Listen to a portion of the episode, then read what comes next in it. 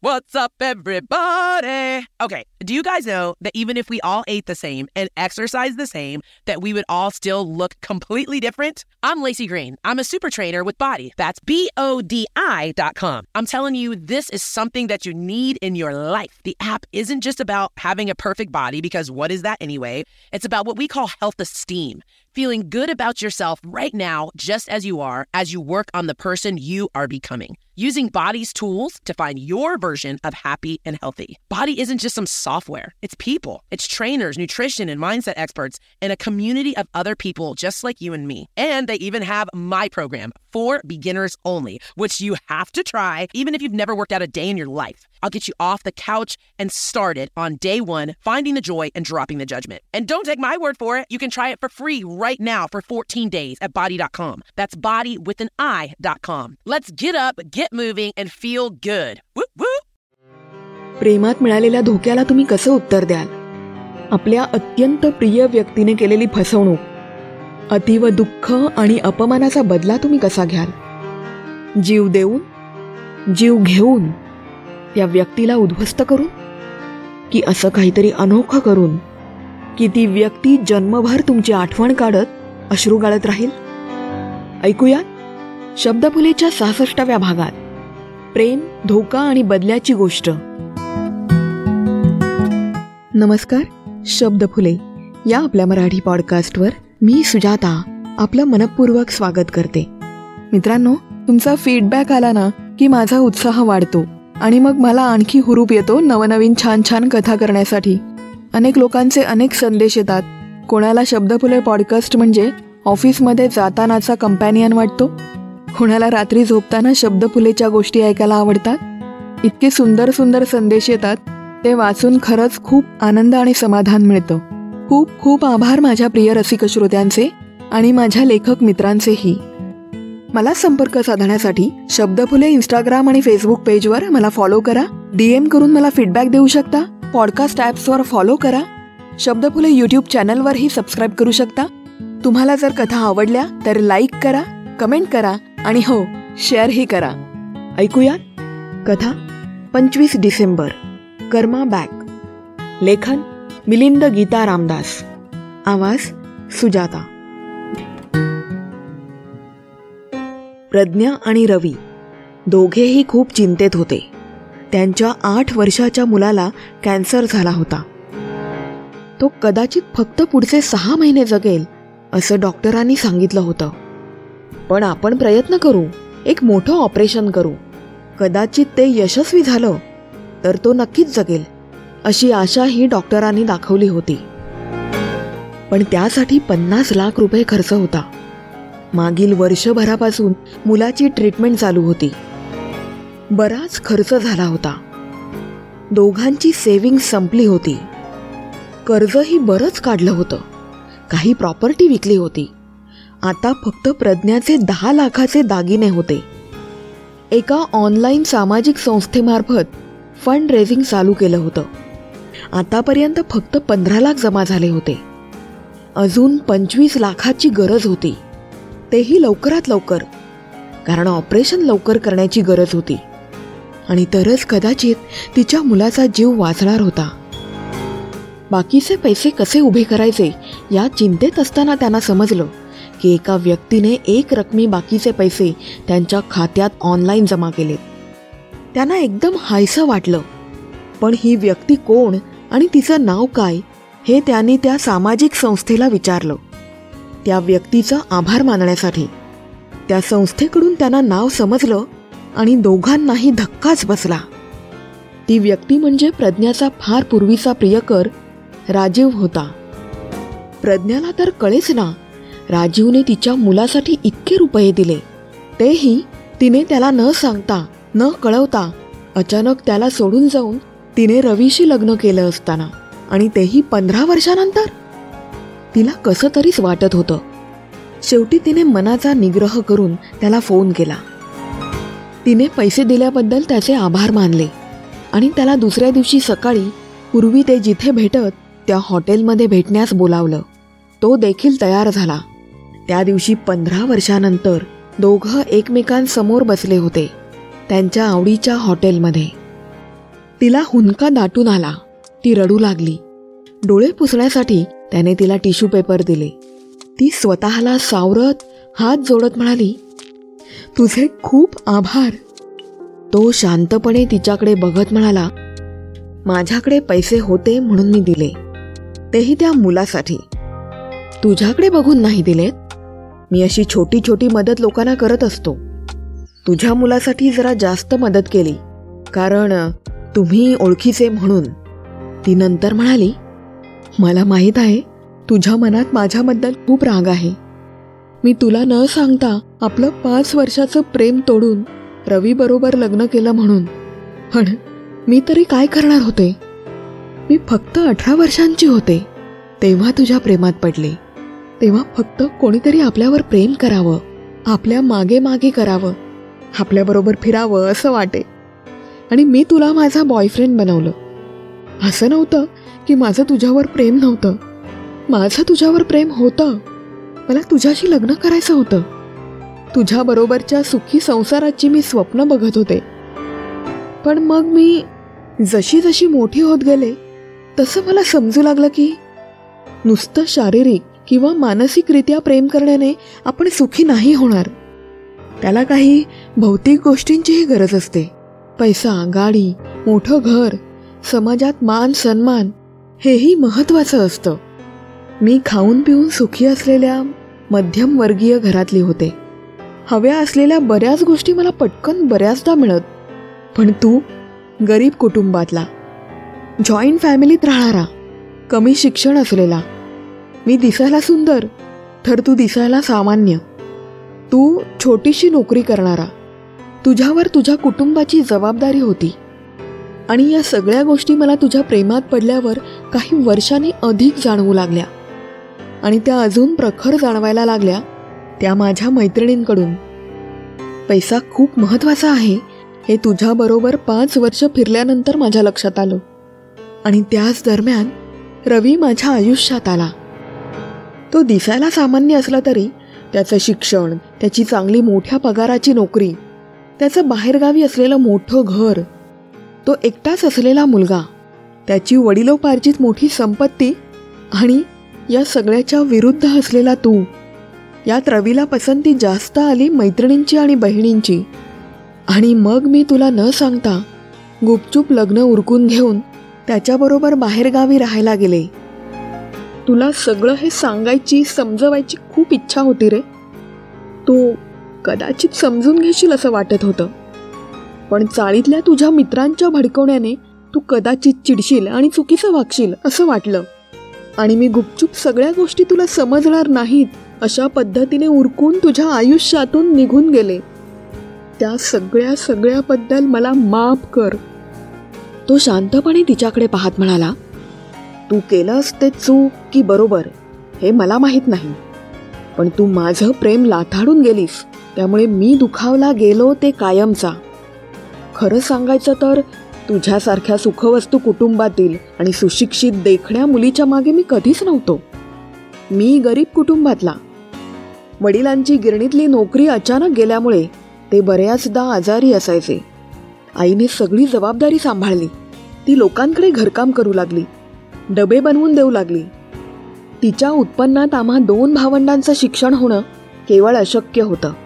म्हणून इयत्ता पाचवी झाल्यानंतर आईने मला नोकरी करून घराला हातभार लावायला सांगितला. ती म्हणाली तू जास्त शिकला नाहीस तरी बहिणीचं शिक्षण पूर्ण कर. तिच्या शिक्षणासाठी तुला नोकरी करायची आहे. ती शिकली की तू शिकला असं समज. मी नोकरी करू लागलो. कामावरून आल्यावर आणि कामाच्या त्रासापासून विरंगुळा म्हणून चाळीतल्या मित्रांबरोबर वेळ काढत घराबाहेर असे. त्याच वेळेला मला असं वाटू लागलं की आपण कोणावर तरी प्रेम करावं. तुमच्या शेजारची मुलगी मला आवडू लागली. ती दिसायला तुझ्या इतकी सुंदर नव्हती पण त्यावेळी मला गर्लफ्रेंड असावी असं मित्रांमुळे वाटू लागलं होतं. पण ती काही मला महत्त्व देत नव्हती. त्यावेळी तुझ्या घरी माझं कामानिमित्त येणं जाणं होत असे पण मी तुझा कधीच विचार केला नव्हता. एके दिवशी तुमच्या शेजारच्या मुलीशी बोलायला मिळावं म्हणून मी तुमच्या दारात उभा राहून घुटमळत होतो. ती दिसते का म्हणून ती घराच्या आत बाहेर करत होती पण मला काही भाव देत नव्हती. हे सगळं तू तुझ्या घरातून बघत होतीस. आणि माझ्या ध्यानी मनी नसताना तू म्हणालीस किती भाव खातीये ती. इतका तू माझ्या मागे लागला असतास तर मी तुला होकार दिला असता. त्यावेळी माझ्या ही गोष्ट लक्षात आली नाही. मी तुझ्याकडे पाहून ओशाळून फक्त हसलो होतो. ही गोष्ट मी मित्रांना सहज म्हणून सांगितली तर ते मला म्हणाले अरे प्रज्ञाला तू आवडतो आहेस म्हणून ती अशी म्हणाली. त्या काळीला सोड आणि या गोरीला धर. असं म्हणून ते हसले आणि माझ्या डोक्यात त्यांनी तुला भरवून दिलं. दुसऱ्या दिवशी मी परत तुमच्या दारात घुटमळत उभा राहिलो. यावेळी माझं लक्ष तुझ्याकडे होतं. तू आदल्या दिवशी सारखी परत तेच म्हणालीस. मी असते तर? होकार दिला असता. मी तीच संधी साधून तुला विचारलेलं. मग आता विचारतोय देतेस होकार? आणि तू हसत चक्क हो म्हणालीस. मग आपलं रोज एकत्र फिरणं चालू झालं. चाळीत उभं राहून बोलणं चालू झालं. हळूहळू चाळीत आणि आपल्या घरीही आपल्या प्रेमप्रकरणाबद्दल समजलं. दोन्ही घरातून काहीच अडचण नव्हती. तू तुझं शिक्षण पूर्ण झाल्यावर जॉब करू लागलीस. आपण ऑफिसमधून सुटल्यावर एकत्रच फिरत काळोख पडल्यावर घरी परत यायचो. जणू काही नवरा बायको असल्यासारखेच. मी आणि माझ्या घरातले आनंदात होतो. तुझ्यासारखी सुंदर मुलगी माझी बायको होणार म्हणून. आपण लग्नानंतर भाड्याने रूम घेऊन राहायचं ठरवलेलं. म्हणजे दोघांचे घरचे आपल्या जवळच राहिले असते. आणि माझ्या घरातल्यांना पण मला मदत करून सांभाळायला जमलं असतं. आपल्या प्रेमाला पाच वर्ष झाली होती. आता लग्न करायचं आपलं नक्की झालेलं. आणि अचानक रवी चाळीत आला. तो त्याच्या चुलत मामाकडे राहायला आला होता. तो तुमच्या शेजारीच राहायचा. त्यामुळे आपण दोघेही त्याचे मित्र झालो. मला कामावरून यायला उशीर होणार असेल तर तू हळूहळू त्याच्याबरोबर ऑफिसमधून एकत्र येऊ लागली. मग तो तुला त्याच्या बाईकवरून तुझ्या ऑफिसला आणि संध्याकाळी घरी आणून सोडू लागला. तुला काही महागडी गिफ्ट देऊ लागला. हळूहळू तू माझ्यापेक्षा त्याच्याबद्दलच जास्त बोलू लागली. तू माझ्यापासून दूर होऊ लागली होतीस. काही ना काही कारण देऊन तू मला टाळू लागली होती. मला हे हळूहळू जाणवू लागलं. याबद्दल मला माझ्या मित्रांनी पण आडून आडून सावध करण्याचा प्रयत्न केला. पण मी दुर्लक्ष केलं. माझा तुझ्यावर आणि माझ्या प्रेमावर विश्वास होता. आणि एके दिवशी पंचवीस डिसेंबरला क्रिसमसच्या दिवशी तू सकाळीच रवीबरोबर तो बाहेरगावी राहत असलेल्या छोट्याशा मंदिरात तुझ्या कुटुंबाच्या उपस्थितीत त्याच्याबरोबर वैदिक पद्धतीने लग्न उरकून घेतलंस. त्याच दरम्यान माझे वडील तब्येत बरी नसल्याने हॉस्पिटलमध्ये ॲडमिट होते. मी आणि माझे कुटुंबीय कामात आणि हॉस्पिटलमध्ये वडिलांच्या तब्येतीच्या चिंतेत असताना ती संधी साधून कोणालाही जास्त न कळू देता तुम्ही दोघांनी लग्न केलं. मला ही माहिती माझ्या मित्रांनी मी हॉस्पिटलमध्ये असताना कळवली. सुरुवातीला माझा विश्वासच बसला नाही. पाच वर्षाचं आपलं प्रेम एका झटक्यात तोडून तू काल परवा चाळीत आलेल्या त्या मुलाबरोबर कशी काय लग्न करू शकतेस? पण तुमच्या दोघांच्या घरातल्यांनी तुम्ही लग्न केल्याचं मान्य केलं. आणि वर मला दम भरला की त्यांना कुठला त्रास दिला तर पोलीस कंप्लेंट करू आणि तुला चाळीत राहू देणार नाही. मी आधीच माझ्या वडिलांच्या आजारपणामुळे आणि माझ्या आर्थिक अडचणींमुळे त्रासलो होतो. असं वाटू लागलं जाऊन जीव द्यावा. सगळं संपवून टाकावं. नंतर असं वाटू लागलं तुझा किंवा त्या रवीचा जीव घ्यावा. एकदा तर तुझा चेहरा बिघडवून तुला उद्ध्वस्त करावं असा विचारही आला. पण शेवटी मी एक सामान्य घरातला मुलगा. हे सगळं काही करायची माझी हिंमत झाली नाही. शिवाय माझ्या कुटुंबाचं माझ्या मागे काय होईल? या भीतीने मी स्वतःला सावरायला सुरुवात केली. पण काही मित्रांच्या नावाखालचे माझे हितशत्रू माझ्या साधेपणाचा फायदा घेऊन माझी बदनामी करू लागले. अरे हा कुठे तिला शोभत होता? हा भिकारी? ती पैसेवाली हा कुठे तिला फिरवायचा? तीच याला फिरवायची. याच्यात काही दम नव्हता. तीच याला किस करायची? हा आपला शामळू बुळ्या माणूस. याने तिच्याबरोबर इतक्या वर्षात काहीच केलं नाही.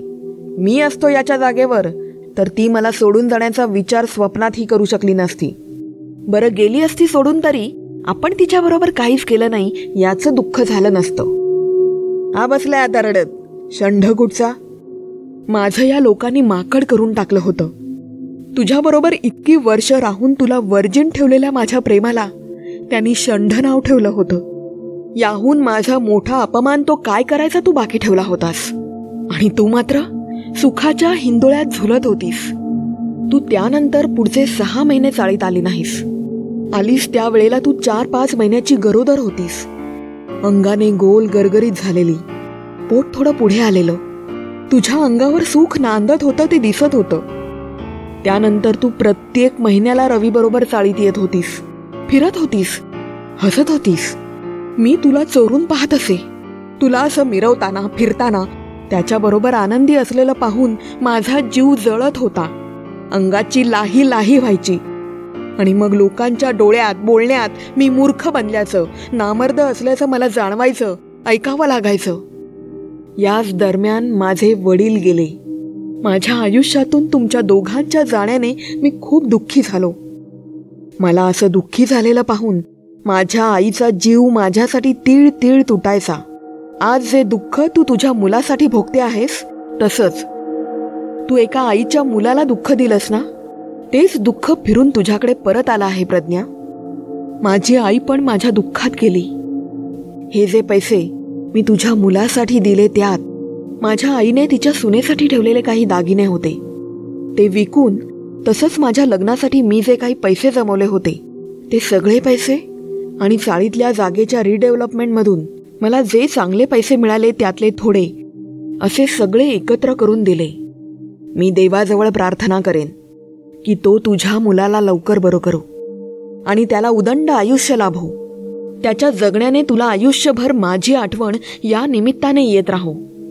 हाच माझ्या प्रेमाचा आणि माझा इतकी वर्ष केलेल्या अपमानाचा मी घेतलेला बदला आहे असं मी समजतो. पंचवीस डिसेंबर जो माझ्या आयुष्यातला काळा दिवस होता. तुझ्या दुर्दैवाने आता तो तुझाही काळा दिवस असेल. आज योगा योगाने पंचवीस डिसेंबर आहे. कर्मा बॅक असं म्हणतात. ते हेच. हां. असं म्हणत तो जोरात हसत तिच्याकडे बघत निघून गेला. ती मात्र त्याच्या पाठमोऱ्या देहयष्टीकडे सुन्न होऊन फक्त बघत बसली. कथा पंचवीस डिसेंबर कर्मा बॅक. लेखन मिलिंद गीता रामदास. आवाज सुजाता. मित्रांनो तुमच्या मनात एखादी भीती घर करून आहे का? त्या भीतीला सामोरं जावं स्वीकारावं की पळून जावं असा प्रश्न तुम्हाला जर पडला असेल तर तुम्ही आजच्या कथेचे लेखक मिलिंद यांची घातवार ही कथा नक्की ऐका. शब्दफुलेचा पंचावन्नवा भाग आहे घातवार. ही कथा ऐकली नसेल तर जरूर ऐका आणि आपला अभिप्राय कळवा.